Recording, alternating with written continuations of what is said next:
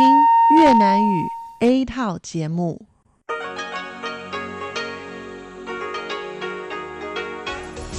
Đây là đài phát thanh quốc tế Đài Loan RTI.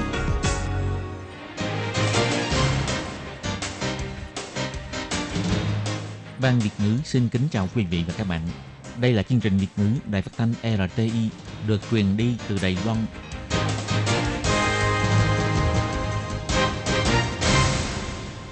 Lê Phương thân chào các bạn, các bạn thân mến. Hoan nghênh các bạn theo dõi chương trình Việt ngữ hôm nay, thứ hai ngày 17 tháng 8 năm 2020, tức ngày 28 tháng 6 âm lịch năm canh tí. Chương trình Việt ngữ hôm nay sẽ đem đến cho các bạn các nội dung như sau. Trước hết là phần tin thời sự của Đài Loan, kế tiếp là bài chân đề, sau đó là các chuyên mục tiếng hoa cho mỗi ngày, tìm hiểu Đài Loan và bảng xếp hạng âm nhạc. Nhưng trước tiên, Lê Phương sẽ mời các bạn theo dõi phần tin thời sự của Đài Loan và trước hết là các mẫu tin tóm tắt.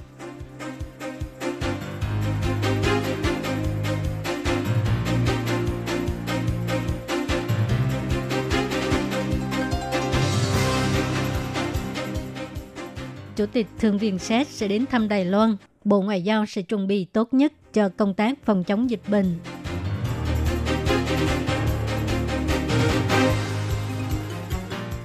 Trần Kỳ Mai cho biết, chỉ tuyển dụng nhân tài, tăng tỷ lệ cán bộ nữ.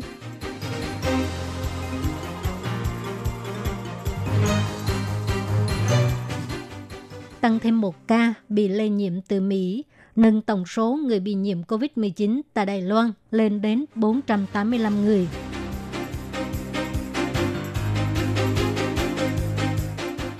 Ngành điều dưỡng kỹ thuật y học gặp khó khăn trong vấn đề tuyển sinh. Đoàn thể giáo dục kêu gọi chính phủ mở cửa tuyển sinh trung học phổ thông.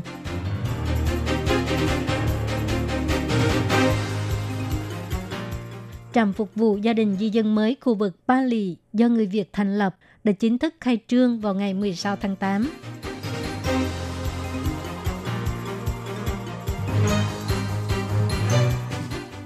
Đại hội thể thao sẽ được tổ chức tại Kim Môn vào tháng 9. Chủ tịch Thượng viện Séc Milo Vaistroso cùng phái đoàn sẽ đến thăm Đài Loan vào ngày 30 tháng 8 cho đến ngày 5 tháng 9. Trước khi ông ấy đến thăm Đài Loan, Viện Lập pháp đã thành lập Hội hữu nghị Trung Hoa Dân Quốc và Quốc hội Séc vào ngày 17 tháng 8 với sự tham gia của 28 ủy viên lập pháp của các đảng. Đại diện Cộng hòa Séc tại Đài Loan, Patrice Drumla cũng đến dự buổi thành lập hội tiến tới thúc đẩy ngoại giao quốc hội và ngoại giao dân sự giữa Đài Loan và Cộng hòa Séc. Chủ tịch Hội hữu nghị Trung Hoa Dân Quốc và Quốc hội Séc là bà Vạn Mỹ Linh, Ủy viên lập pháp của Quốc dân đảng. Bà cho biết, kể từ năm 2016, Đài Loan và Cộng hòa Séc đã triển khai hội nghị đối thoại thương mại cấp Thứ trưởng Đài Loan và Cộng hòa Séc. Hiệp định tránh đánh thuế hai lần giữa Đài Loan và Cộng hòa Séc sẽ được thực thi vào năm tới. Bà Vạn Mỹ Linh biểu thị Cộng hòa Séc là nước châu Âu đầu tiên ký tuyên bố chung phòng chống dịch bệnh với Đài Loan. Mối quan hệ giữa hai nước ngày càng khăng khít. Bà cho hay hy vọng chuyến thăm lần này của Chủ tịch Thượng viện Séc có thể khiến cho hai bên có thể triển khai mối quan hệ hợp tác trong nhiều lĩnh vực, bao gồm chính trị, thảo luận về các giá trị chung như là tự do, dân chủ, chủ quyền và nhân quyền. Ngoài ra cũng có thể hợp tác trong lĩnh vực kỹ thuật, trí tuệ nhân tạo vân vân để cho hai bên có một gạt hai lớn. Cuối tháng 8, ông Milo Vaistroso sẽ dẫn đầu 90 người đáp chuyến bay thuê bao đến thăm Đài Loan. Đối với các biện pháp phòng dịch của phái đoàn Cộng hòa Séc, Thứ trưởng Bộ Ngoại giao Đài Loan Tăng Hậu Nhân cho hay, tất cả các hoạt động của phái đoàn đều dùng tên thực. Việc đón tiếp được tiến hành theo cách tiếp cận giữa người với người và hành trình sắp xếp cũng phức tạp hơn nhiều so với trước đây. Ông Tăng Hậu Nhân cho hay, 我们还在继续跟指挥中心那边在协调联系。 Chúng tôi vẫn đang tiếp tục trao đổi với Trung tâm Chỉ đạo Phòng chống dịch bệnh Trung ương. Chúng tôi sẽ chuẩn bị tốt nhất cho công tác phòng chống dịch. Nếu thực sự cách ly thì không ai đến cả. Chúng tôi nhất định sẽ đưa ra cách phòng chống dịch hiệu quả nhất và đạt kết quả tốt nhất. Viện lập pháp cũng thành lập Hội hữu nghị các nghị sĩ quốc hội của Trung Hoa Dân Quốc và Tây Ban Nha trong ngày 17 tháng 8. do Ủy viên lập pháp của Quốc dân đảng Ngô Duy Đinh đảm nhận chức chủ tịch. Tổng cộng có 29 ủy viên lập pháp của các đảng tham gia.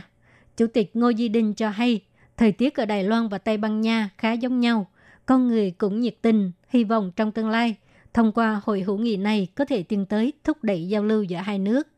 Thứ trưởng Bộ Ngoại giao Tăng Hậu Nhân cũng đến dự lễ thành lập hội. Ông cho biết, Đài Loan và Tây Ban Nha đã tổ chức hội nghị đối thoại thương mại lần thứ 9. Tây Ban Nha là nước nhập khẩu thịt heo lớn thứ hai và là nhà cung cấp dầu ô liu lớn thứ hai của Đài Loan.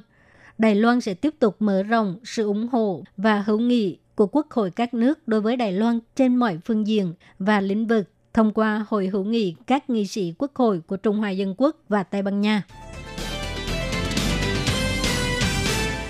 Ông Trần Kỳ Mai, phe đảng Dân Tiến, đã đắc cử thị trưởng thành phố Cao Hùng trong cuộc bầu cử giữa kỳ vừa qua. Giới ngoài rất quan tâm đến cách bố trí nhân sự. Ngày 17 tháng 8, Trần Kỳ Mai cho hay, ông chưa hỏi ý kiến của bất kỳ ai. Ông sẽ không phân chia đảng phái, chỉ tuyển dụng nhân tài và sẽ ưu tiên về chuyên môn và địa phương để cân nhắc việc này. Ông cũng sẽ tăng tỷ lệ cán bộ nữ. Kết quả bầu cử của thị trưởng thành phố Cao Hùng đã được công bố vào thứ Bảy tuần trước. Ngày 17 tháng 8, đối với một số cư dân mạng trong nhóm phần mềm ứng dụng Like kêu gọi mọi người mang vũ khí đến tấn công tòa thị chính Cao Hùng. Ông Trần Kỳ Mai biểu thị, trong quá trình bầu cử, có thể mọi người có những bất đồng ý kiến, nhưng cuộc bầu cử đã kết thúc, bây giờ là lúc để mọi người cùng nhau hợp tác. Những ngôn ngữ kích động như vậy là không cần thiết. Hy vọng mọi người có thể bình tĩnh và cũng mong phía cảnh sát có thể đẩy nhanh tiến độ điều tra nhằm ngăn chặn bạo lực hoặc là tội phạm hình sự.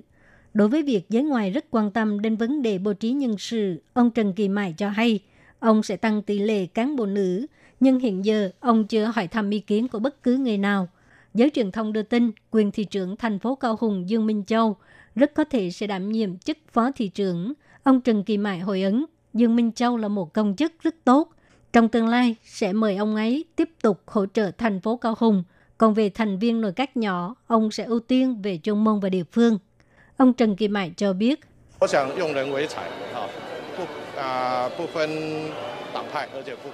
Tôi muốn mời nhân tài, không phân biệt đảng phái, không phân biệt giới tính và cũng không phân biệt chủng tộc. Thực ra tôi đều đã nói qua rồi, chúng tôi dĩ nhiên là ưu tiên cho chuyên môn và địa phương. Ngày 17 tháng 8, Trung tâm Chỉ đạo Phòng chống dịch bệnh Trung ương tuyên bố Đài Loan tăng thêm một ca nhiễm từ Mỹ, nâng tổng số người bị nhiễm COVID-19 tại Đài Loan lên đến 485 người. Phát ngôn viên của Trung tâm Chỉ đạo Phòng chống dịch bệnh Trung ương Trang Nhân Tường biểu thị, trường hợp thứ 485 là trẻ em trên 10 tuổi, cư trú tại Mỹ. Ngày 5 tháng 8, em một mình trở về Đài Loan thăm gia đình.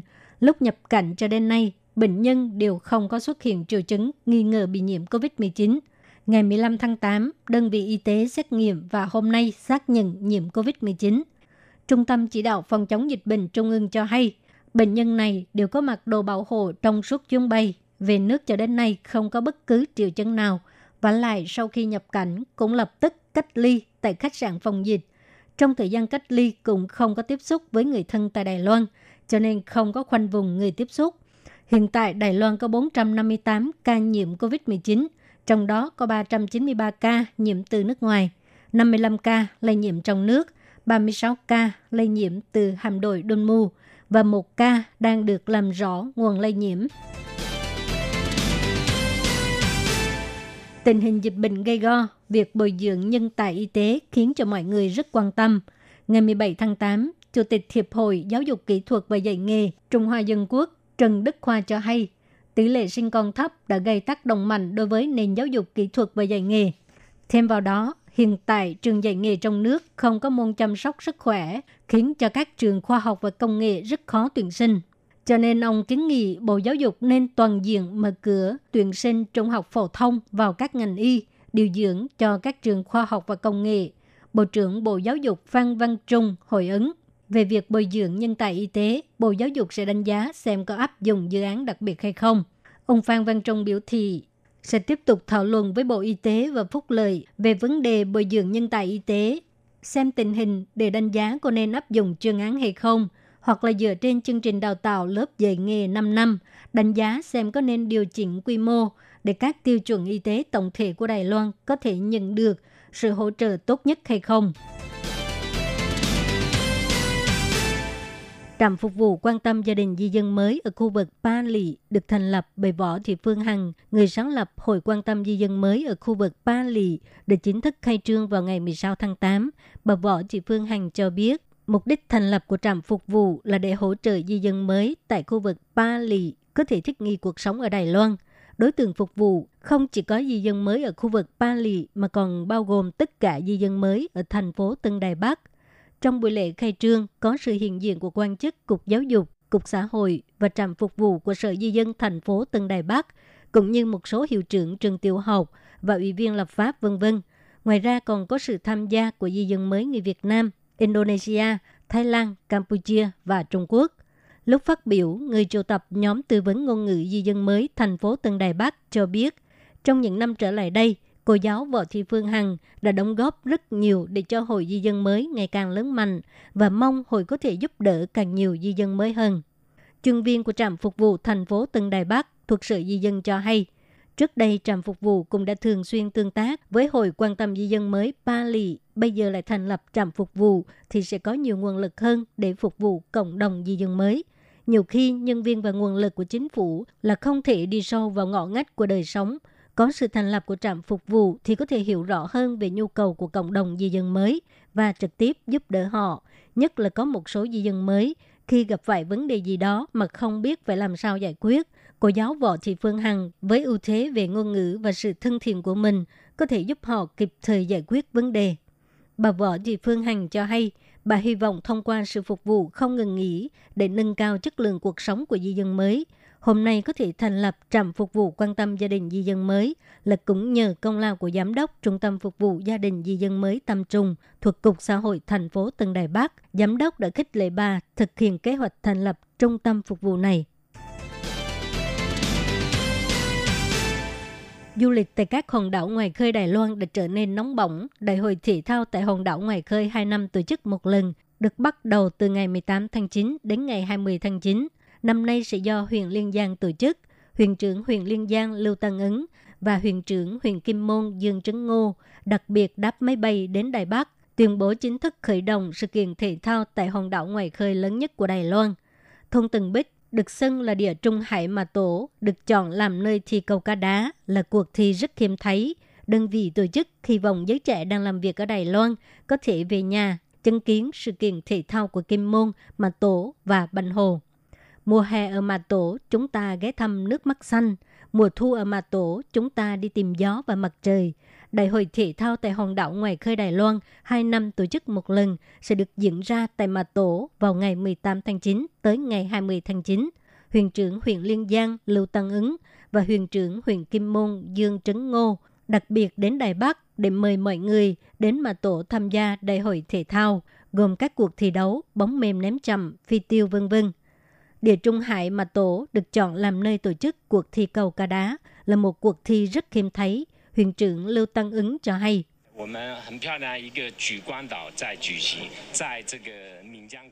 Chúng tôi sẽ tổ chức tại đảo Cự Quang, cửa sông Mân Giang. Đây là một điểm câu cá rất tốt.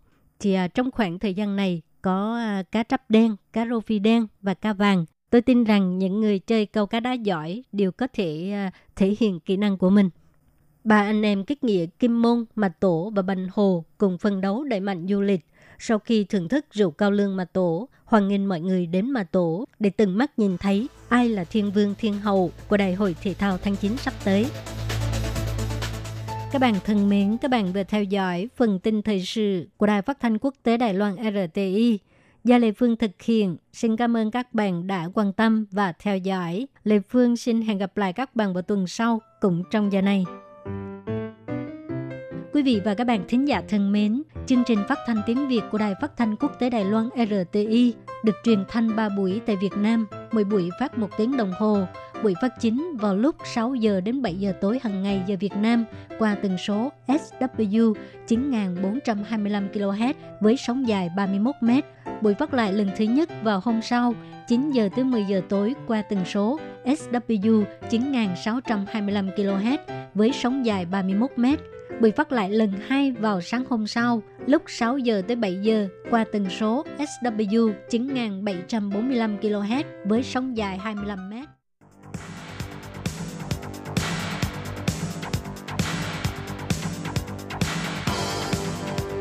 Đây là đài phát thanh quốc tế Đài Loan RTI, truyền thanh từ Đài Loan. Mời các bạn theo dõi bài chuyên đề hôm nay.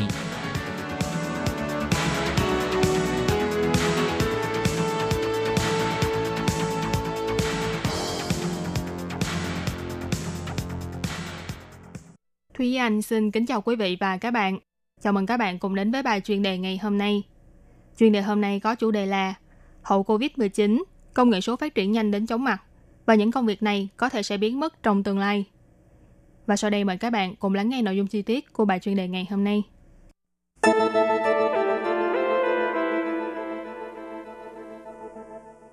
Sự phát triển của công nghệ trí tuệ nhân tạo hay còn gọi là AI khiến cho nhiều công việc của hiện tại đối mặt với nguy cơ biến mất, bao gồm nhân viên cửa hàng, nhân viên chăm sóc khách hàng, hướng dẫn viên du lịch, vân vân. Những công việc này đều nằm trong danh sách dự đoán của các chuyên gia phân tích thị trường nhân lực. Cùng với sự bùng phát và không ngừng lan rộng của dịch viêm phổi COVID-19, các doanh nghiệp cũng đẩy nhanh tốc độ chuyển đổi mô hình sang số hóa. Thế nên những công việc nằm trong danh sách bị AI thay thế trong tương lai cũng bắt đầu bước vào thời kỳ lụi tàn. Nhưng điều khiến cho mọi người ngạc nhiên là sự phát triển của mô hình dạy học trực tuyến hay dạy học từ xa cũng đang đe dọa đến công việc giáo viên giảng dạy.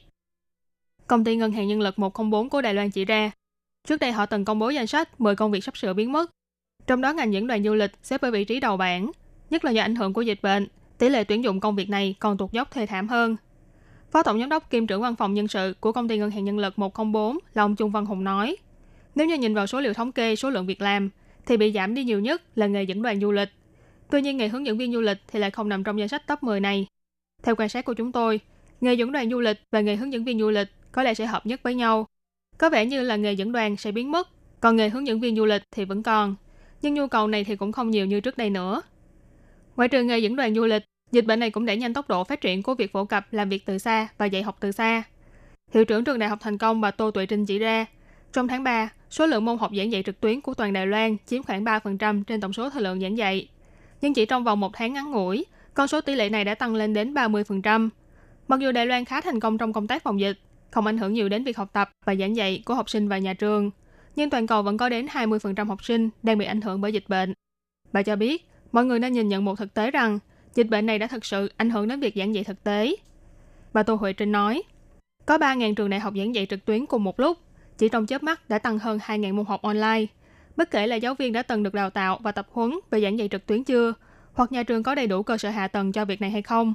Trong giai đoạn khó khăn này, đại đa số giáo viên của toàn cầu đều bị buộc phải học ít nhất một tiết tập huấn tập trung về giảng dạy từ xa và cũng buộc họ phải đưa toàn bộ môn học mà mình giảng dạy lên thành môn học trực tuyến. Tổng giám đốc của Trung tâm Truyền thông trực thuộc Công ty Ngân hàng Nhân lực 1111 Long Hà Khởi Thánh phân tích. Cùng với sự tiến bộ và dần hoàn thiện của dạy học từ xa, trong tương lai, công nghệ trí tuệ nhân tạo có thể dựa vào trình độ của người sử dụng để tạo ra một khóa học dành riêng cho người đó, gần gũi với học sinh hơn là phương pháp giáo dục theo một hệ thống nhất của truyền thống. Việc học tập sẽ không bị gò bó trong khuôn khổ phòng học nữa, cũng tức là sẽ giảm thiểu nhu cầu về giáo viên và phòng học. Và e rằng các ngành nghề mắc xích với ngành giáo dục và vận hành trường lớp có lẽ cũng theo đó mà sụp đổ. Căn cứ theo điều tra trong sách trắng 10 ngành nghề sắp sửa biến mất của công ty ngân hàng nhân lực 104, vị trí đầu bảng thuộc về nghề nhân viên đổ xăng. Tiếp đó sẽ là giáo viên dạy toán số học tư duy, nhân viên quản lý tòa nhà, gia công tại nhà, dẫn đoàn du lịch, nhân viên quản lý dữ liệu của thư viện, nhân viên đóng gói thủ công, nhân viên may mặc, nhân viên thao tác máy móc, nhân viên nhập dữ liệu vân vân. Sự biến mất của những ngành này đại đa số đều có liên quan đến sự phát triển tự động hóa của AI, ví dụ như sự phát triển của hệ thống quản lý tòa nhà thông minh, hệ thống quản lý dữ liệu thư viện vân vân. Nhưng điều quan trọng là dịch Covid-19 làm cho tốc độ biến mất của những công việc này trở nên nhanh hơn nữa. Tuy nhiên, dịch bệnh cũng làm cho một số ngành nghề trở nên phổ biến hơn, điển hình như những ngành có liên quan đến thương mại điện tử và thanh toán điện tử, và cả những nghề có móc nối với tiếp thị kỹ thuật số như nhân viên bảo hiểm tài chính, kỹ sư blockchain, thiết kế trực quan, marketing vân vân. Thậm chí công việc nhân viên giao hàng cũng tăng lên đáng kể. Dịch bệnh rồi cũng sẽ được khống chế khi cuộc sống con người quay trở lại như bình thường. Thì liệu những công việc chịu ảnh hưởng của dịch bệnh có quay trở lại như bình thường hay không thì là điều mà không ai lường trước được. Nhưng cùng với sự phát triển của AI, 5G và mạng liên kết vạn vật, chúng ta buộc phải nhìn nhận rằng một số công việc hoặc hình thức sinh hoạt có lẽ sẽ không thể nào quay lại như trước đây nữa. Chúng ta nhất thiết phải không ngừng tích lũy thêm kiến thức trong lĩnh vực chuyên môn, rèn luyện khả năng ứng dụng công nghệ kỹ thuật số, nâng cao sức cạnh tranh của bản thân mình. Có như thế mới không bị thị trường đào thải. Các bạn thân mến, vừa rồi là bài chuyên đề ngày hôm nay do Thúy Anh biên tập và thực hiện. Cảm ơn sự chú ý lắng nghe của quý vị và các bạn. Thân ái chào tạm biệt và hẹn gặp lại.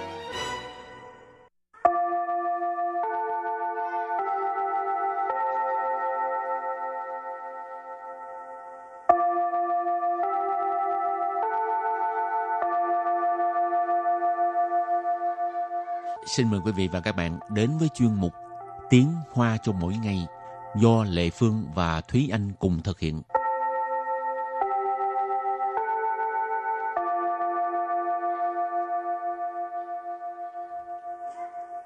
Thúy Anh và Lệ Phương xin kính chào quý vị và các bạn. Chào mừng các bạn đến với chuyên mục Tiếng Hoa cho mỗi ngày ngày hôm nay. Thì anh có nhớ giờ này năm ngoái thì anh đang ở đâu không? Giờ này năm ngoái, làm sao mà nhớ được? Đúng rồi, ai mà nhớ được. Trừ Nhưng mà khi lại có một số người lại nhớ đó chị. thì có Ừ. có những cái sự việc gì quan trọng á, Ừ. trong một cái thời điểm đó mới nhớ. Đúng rồi. ha. Chứ còn à, Lệ Phương cũng chẳng nhớ. Ừ. Chắc có lẽ là giờ này năm ngoái Lệ Phương đang ở phòng thu âm quá. Giờ này hôm qua còn em còn chả nhớ được không thôi em phải làm gì nữa mà. rồi, tại sao mình nói này cái này tại vì hôm nay bài học của mình là có liên quan tới thời gian. Ừ. Ha. Rồi trước hết mình làm quen với các từ vựng về thời gian nhé. Cái thứ nhất đó là hôm kia. Ừ. Hôm kia tiếng Hoa gọi là 前天，前天， chén thiên. À, hôm kia. 昨天，昨天，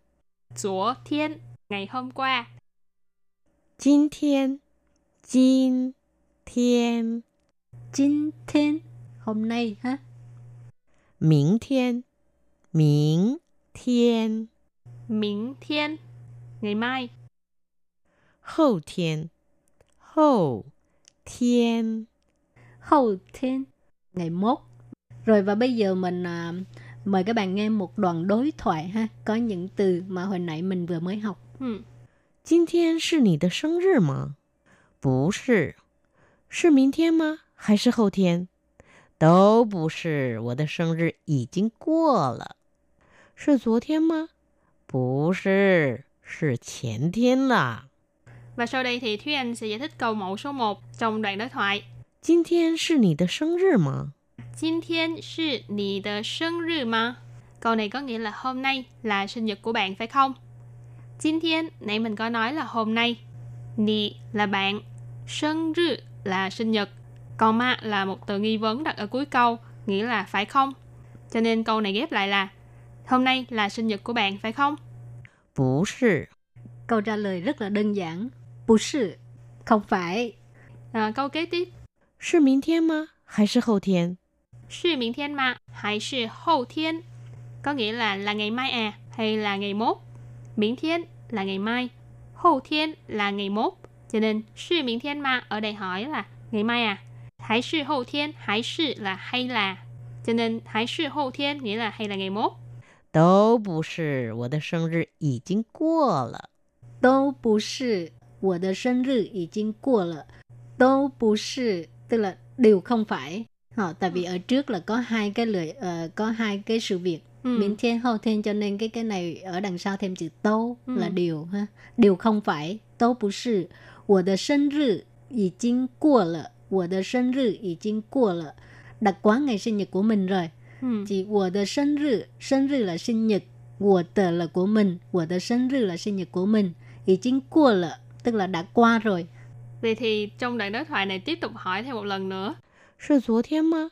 是昨天吗？昨天 nghĩa là hôm qua, cho nên 是昨天吗 nghĩa là ngày hôm qua hả? 不是，是前天啦。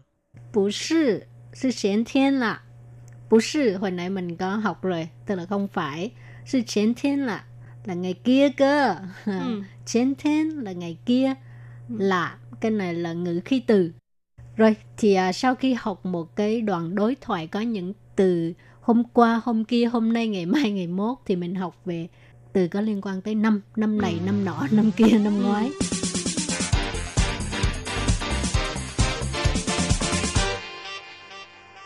Tiền niên Tiền niên Tiền niên Ở đây năm kia Tức là năm trước, năm ngoái. Chư niên Chư niên Chư niên năm ngoái 今年，今年， Chín niên. Còn năm nay. 明年，明年， Minh đến sang năm. Hảo. Bây giờ mình cũng à, đặt câu cho các bạn à, học thêm ha. Ừ. 去年这个时候我人在德国。去年 这个时候我人在德国. Nghĩa là giờ này năm ngoái thì mình đang ở Đức. 去年 là năm ngoái. 这个时候, 时候 là ờ, ý chỉ cái thời gian, thời điểm. 这个 là cái này, cho nên 这个时候 là thời điểm này. 我 là mình, tôi. Rỉnh ở đây ý chỉ là ờ, người mình ấy. à, tại德国,德国là Đức, cho nên tại德国là ở Đức. Câu này ghép lại là giờ này năm ngoái thì mình đang ở Đức. Còn từ hồi nãy mình có học uh, trên nền, trên nền là năm kia thì mình áp dụng vào trong cái câu hồi nãy thì anh vừa giải thích ha. À, đưa cái từ truy nền mình đổi thành trên nền là được rồi. 前年这个时候我人在德国。前年这个时候我人在德国ha, tức là giờ này năm kia mình đang ở Đức. Ừ. Thì câu này các bạn cũng có thể thay đổi cái thời gian và địa điểm. Chẳng hạn như ờ, thay chữ chiến niên thành chín niên hoặc là miễn niên. Còn địa điểm thì thay thành ờ, phà của, mày của vân vân. Các bạn đều có thể thay vào ờ, hai vị trí này. Nhưng mà không thể thay thay thay cho từ năm nay với sang năm được. Thì biết đâu là có kế hoạch năm sau giờ này thì tôi đang ở Mỹ chẳng hạn. Thành thành ra là miễn niên trước cái 时候我应该人在美国 Vậy là Yên phải cái- thêm ừ. một cái từ khác Ừ, nữa. Yên cái thì ở đây có nghĩa là có lẽ. Ừ. Rồi tiếp tục mình đặt câu cho từ chín niên. Ừ. Ừ. Năm nay 今年我一定再去德国。今年我一定再去德国。 Ừ. 今年我一定再去德国. Có nghĩa là năm nay mình nhất định sẽ đi Đức. Chín年là năm nay, ý tin là nhất định, chắc chắn ha. Ừ. Giải suy tức là đi một lần nữa. Cái này giải là tại vì năm ngoái năm kia mình đã đi rồi cho nên Ừ. mình muốn đi tiếp một lần nữa thì mình thêm cái từ giải. Giải suy tờ của đi thêm à, Đức một lần nữa. Ừ. Và cũng tương tự thì mình thay chữ chín niên thành miễn niên, nghĩa là sang năm. 明年我一定再去德国。明年我一定再去德国。明年我一定再去德国。 Sang năm mình cũng nhất định cũng sẽ đi Đức lần nữa. Học thì hôm nay mình học rất nhiều rất nhiều từ vựng về thời gian. Ờm, trước khi kết thúc bài học hôm nay thì xin mời các bạn ôn tập lại những từ vựng mà mình vừa mới học ha.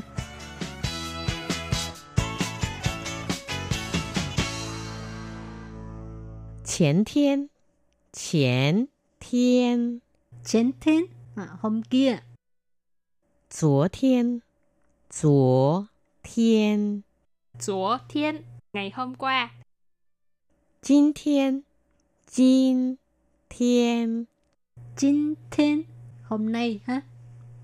明天，明天， 明天 ngày mai, 后天，后天， Hậu thiên, ngày mốt. Rồi và bây giờ mình à, mời các bạn nghe một đoạn đối thoại ha. Có những từ mà hồi nãy mình vừa mới học. ừ. 今天是你的生日吗？不是，是明天吗？还是后天？都不是，我的生日已经过了。是昨天吗？不是，是前天啦。今天是你的生日吗? Câu này có nghĩa là hôm nay là sinh nhật của bạn phải không? 不是, không phải. 是明天吗？还是后天? Có nghĩa là là ngày mai à hay là ngày mốt? 都不是，我的生日已经过了。Điều không phải, đặt quá ngày sinh nhật của mình rồi. 是昨天吗? Nghĩa là ngày hôm qua hả? 不是，是前天啦。Tức là không phải, là ngày kia cơ. 前年、前年 ở đây năm kia, 去年、去年, năm ngoái.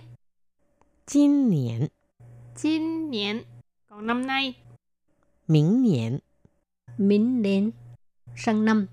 Và các bạn thân mến, chuyên mục Tiếng Hoa chào mỗi ngày ngày hôm nay cũng xin khép lại tại đây. Cảm ơn sự chú ý lắng nghe của quý vị và các bạn. Bye bye. Bye bye.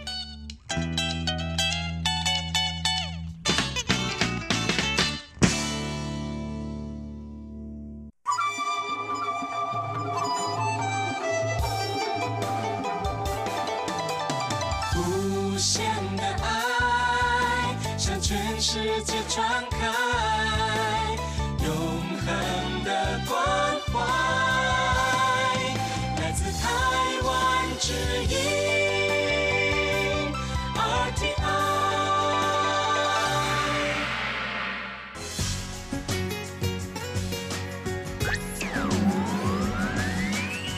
vị đang đón nghe chương trình Việt ngữ Đài RTI truyền thanh từ Đài Loan.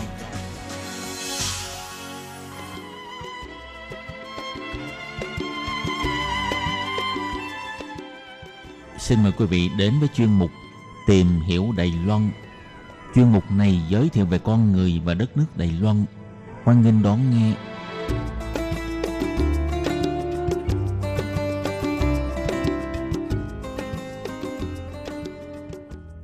Các bạn thân mến, Hải Ly xin chào các bạn. Hoan nghênh các bạn đến với chuyên mục tìm hiểu Đài Loan vào thứ hai đầu tuần. Thưa các bạn, chỉ còn vài ngày nữa là bước sang tháng 7 âm lịch, mà trong đó ngày 7 tháng 7 âm lịch là một ngày rất có ý nghĩa đối với các cặp đôi, vì đó là ngày lễ tình nhân theo phong tục của người Hoa, được bắt nguồn từ truyền thuyết nghiêu lang chức nữ. Và tại Đài Loan có một tín ngưỡng dân gian có liên quan đến các cặp đôi – đó chính là tín ngưỡng thờ thần Nguyệt Lão, Uể Lão. Vậy trong chuyên mục hôm nay, Hải Ly xin được giới thiệu với các bạn đôi nét về tín ngưỡng dân gian và về vị thần này nhé. Sau đây mời các bạn cùng đón nghe.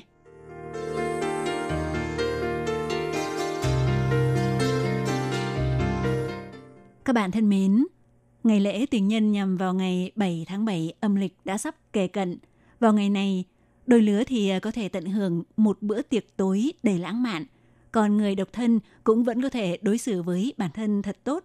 Và bất kể là có đôi, có cặp hay còn độc thân thì đều có thể đi chùa và đến trước tượng thần Nguyệt Lão để cầu chuyện tình cảm được lâu bền hay cầu sớm tìm được mối lương duyên.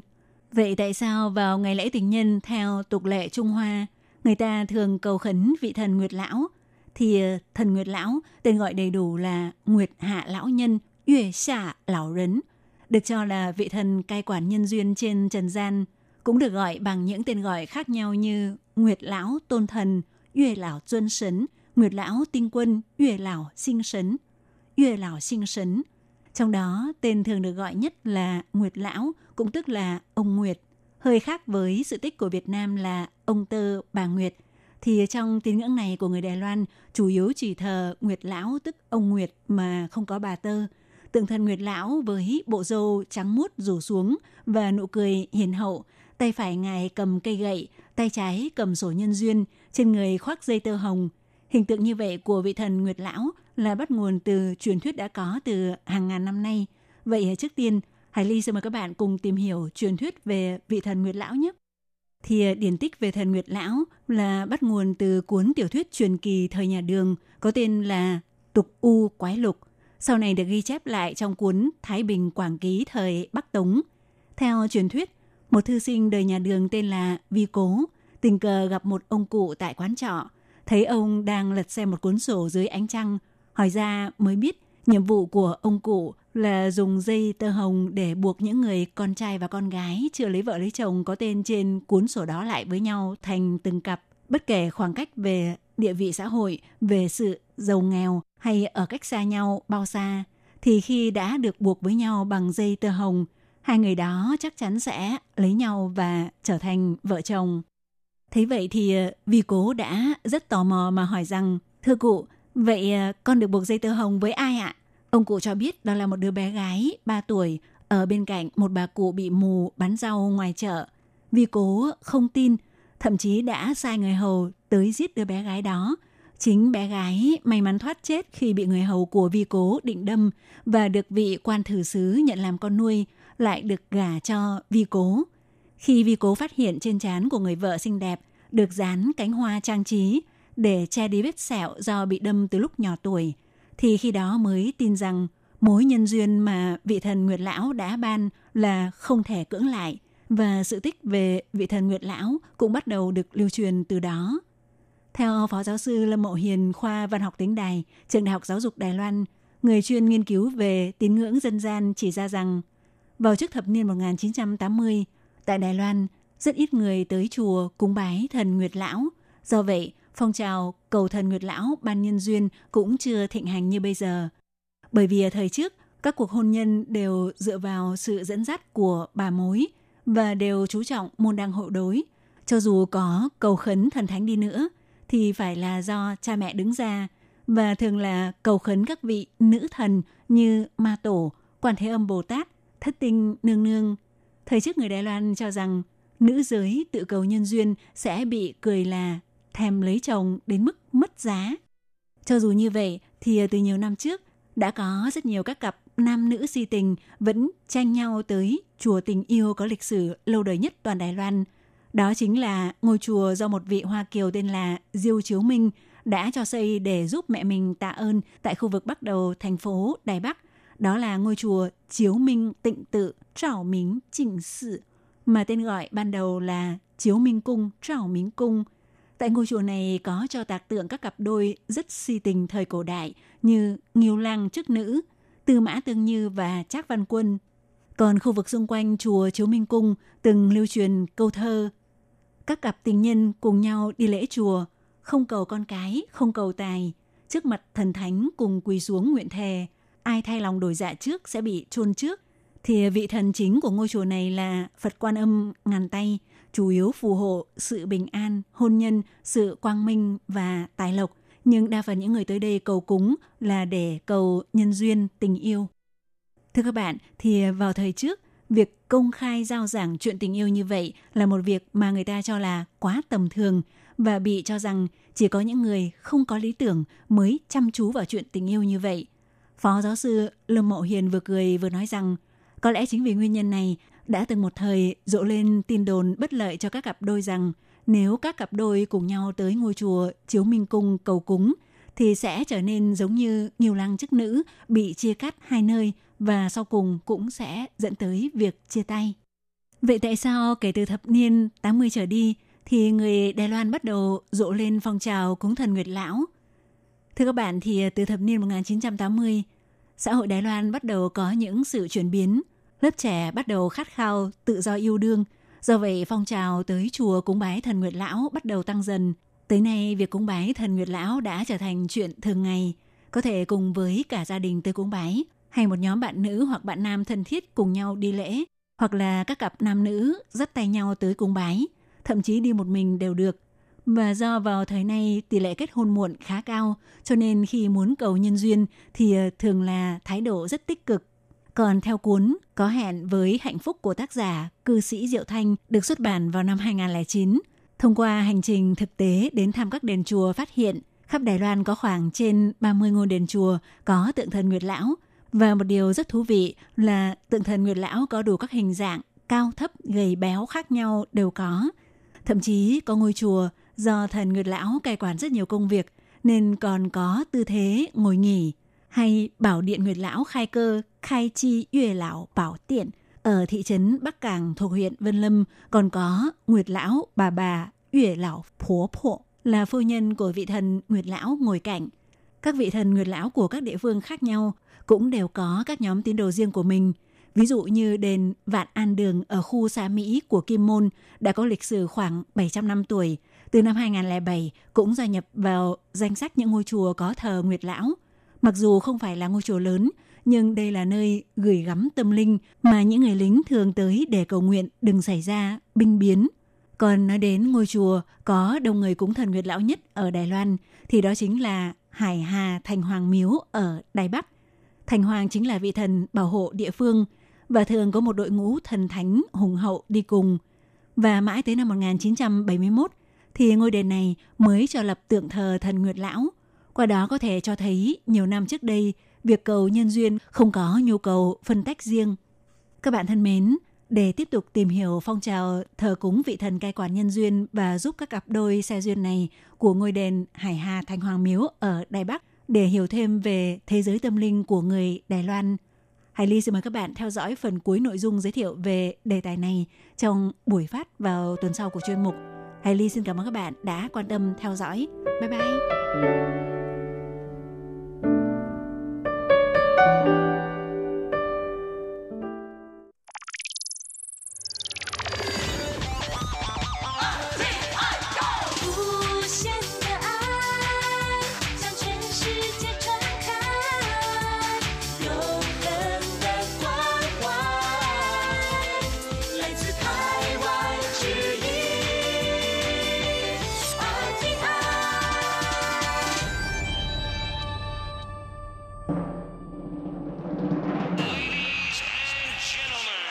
vị đang đón nghe chương trình Việt ngữ Đài RTI truyền thanh từ Đài Loan.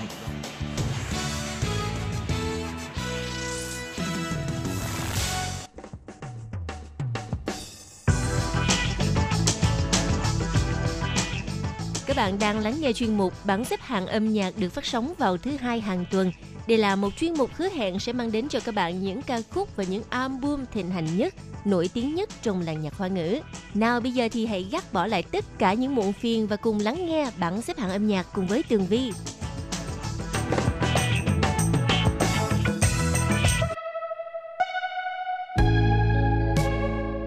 Hello, Tường Vi xin chào quý vị và các bạn. Để cho thứ hai đầu tuần thật là thuận lợi và vui vẻ cho một tuần làm việc mới thì phải nghe nhạc hay phải không nào? Và bây giờ thì bảng xếp hạng âm nhạc sẽ gửi đến cho quý vị 10 ca khúc hay nhất trong tuần.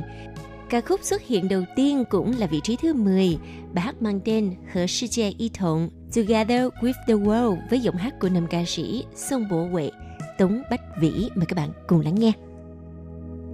你说你从没想过，那些年那些荒唐的举动，会让你沦落到现在的生活。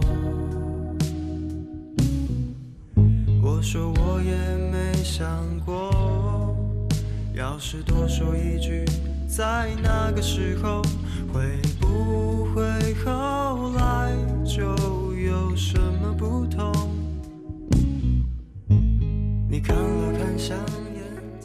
Vâng thì các bạn, tiếp theo vị trí thứ 9 trong tuần này xin chúc mừng cho nữ ca sĩ Trấn Xào Xá, Trần Tiểu Hà sẽ đưa chúng ta trở về một thế giới hoài cổ trong ca khúc mang tên An ủ, điệu nhảy trong màn đêm. Mời các bạn cùng lắng nghe nhé.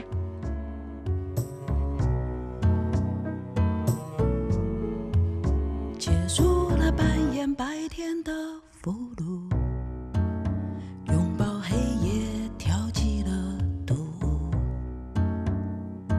都没人偷窥的影子，自由在黑暗中多么清楚，黑暗有一种疗伤的温度，会让灵魂蒸发掉。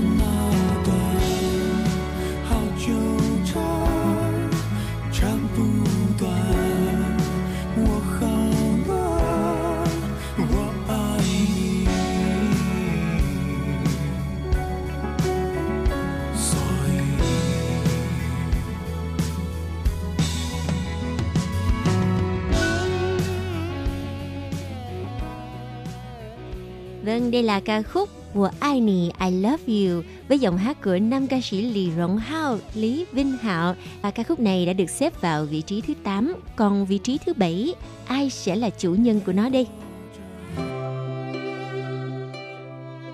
một ca khúc mà nghe xong chắc chắn các bạn sẽ trở về cái tuổi thời thanh niên sinh viên rất là hăng say và nhiệt tình. Nào mời các bạn cùng lắng nghe bài hát mang tên As Good As It Gets. Sẵn Tô Mấy Sẵn của với giọng hát của nữ ca sĩ trẻ Lính Y Xin, Lâm Dịch Hân. 没行程，好像也不错。用脚步去调整节奏，相加以前，我的旅伴是自由。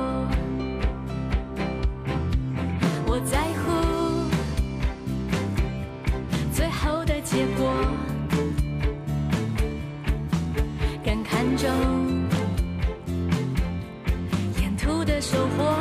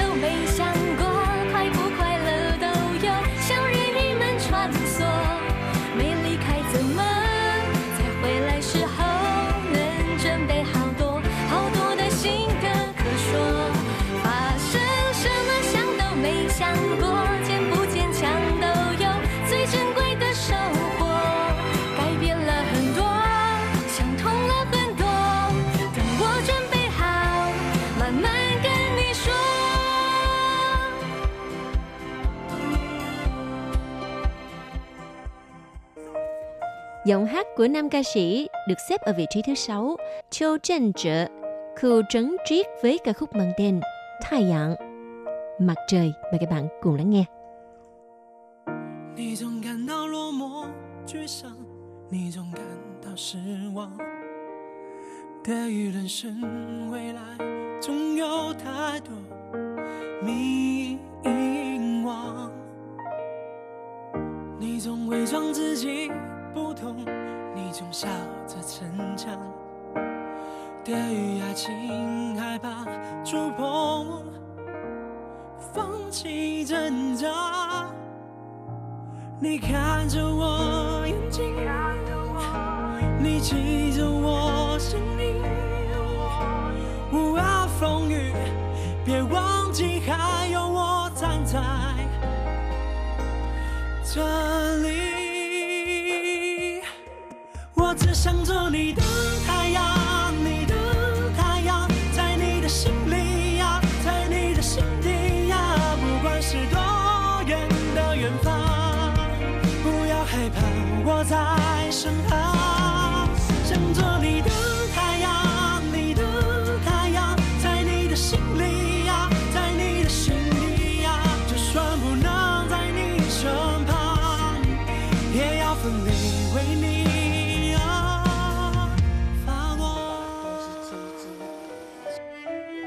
Một sự trở lại thật là thú vị và bất ngờ của nữ diễn viên kim ca sĩ Shiro Xuân từ Nhật Huyên với ca khúc mang tên Bia Rảnh Đợ của người ta được cô trình bày bằng tiếng Mân Nam.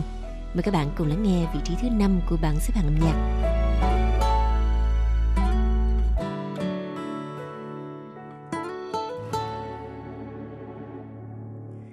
đi chiều bì bì kiều cuốn hong xiêm kia 我知影你毋甘阮离开，你讲全世界阮上可爱上水，点点讲白贼的人毋甘阮，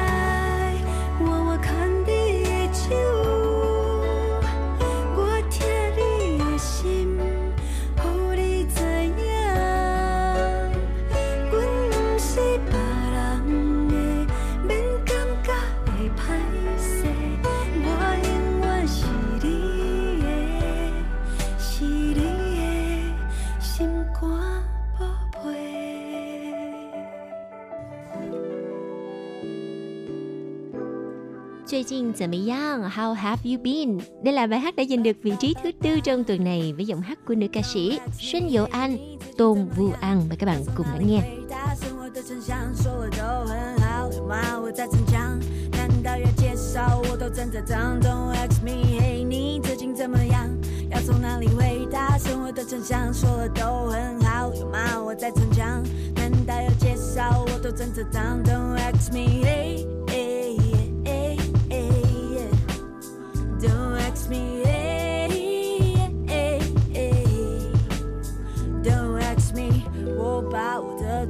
借给你，自己去挖掘那些差异。我把我的昨天借给你，你自己去玩你的游戏。 Nữ ca sĩ Trang Uy Nộng trường ngữ nông với ca khúc mang tên No More tiếp tục có mặt trong bảng xếp hạng âm nhạc và giành được vị trí thứ ba trong tuần này.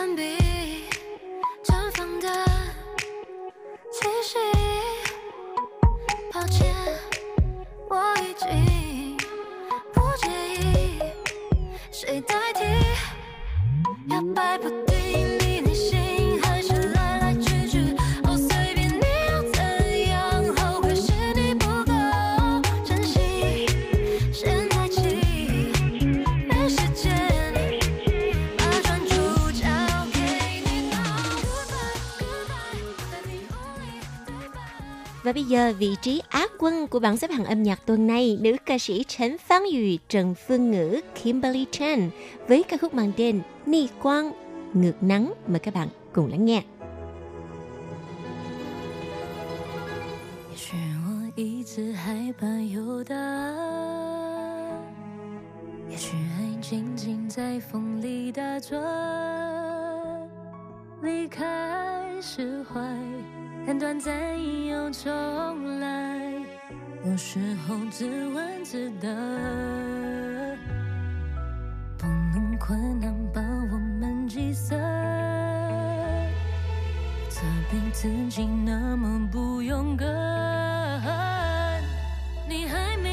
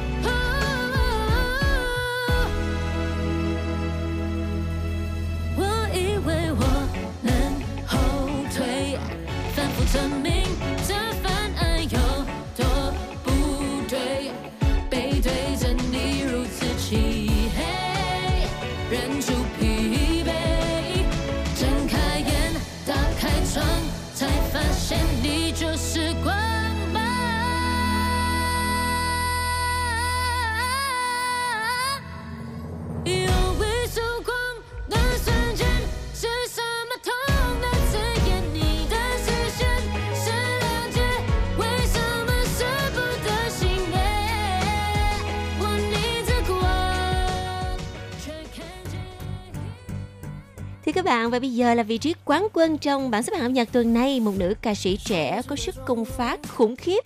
Trần Xin Yue, Trần Hân Nguyệt với ca khúc mang tên Am I Who I Am và ca khúc này sẽ tạm kết lại chuyên mục bảng xếp hạng âm nhạc. Tường Vi xin cảm ơn sự chú ý theo dõi của các bạn và hẹn gặp lại trong chuyên mục tuần sau cũng vào giờ này nha. Bye bye.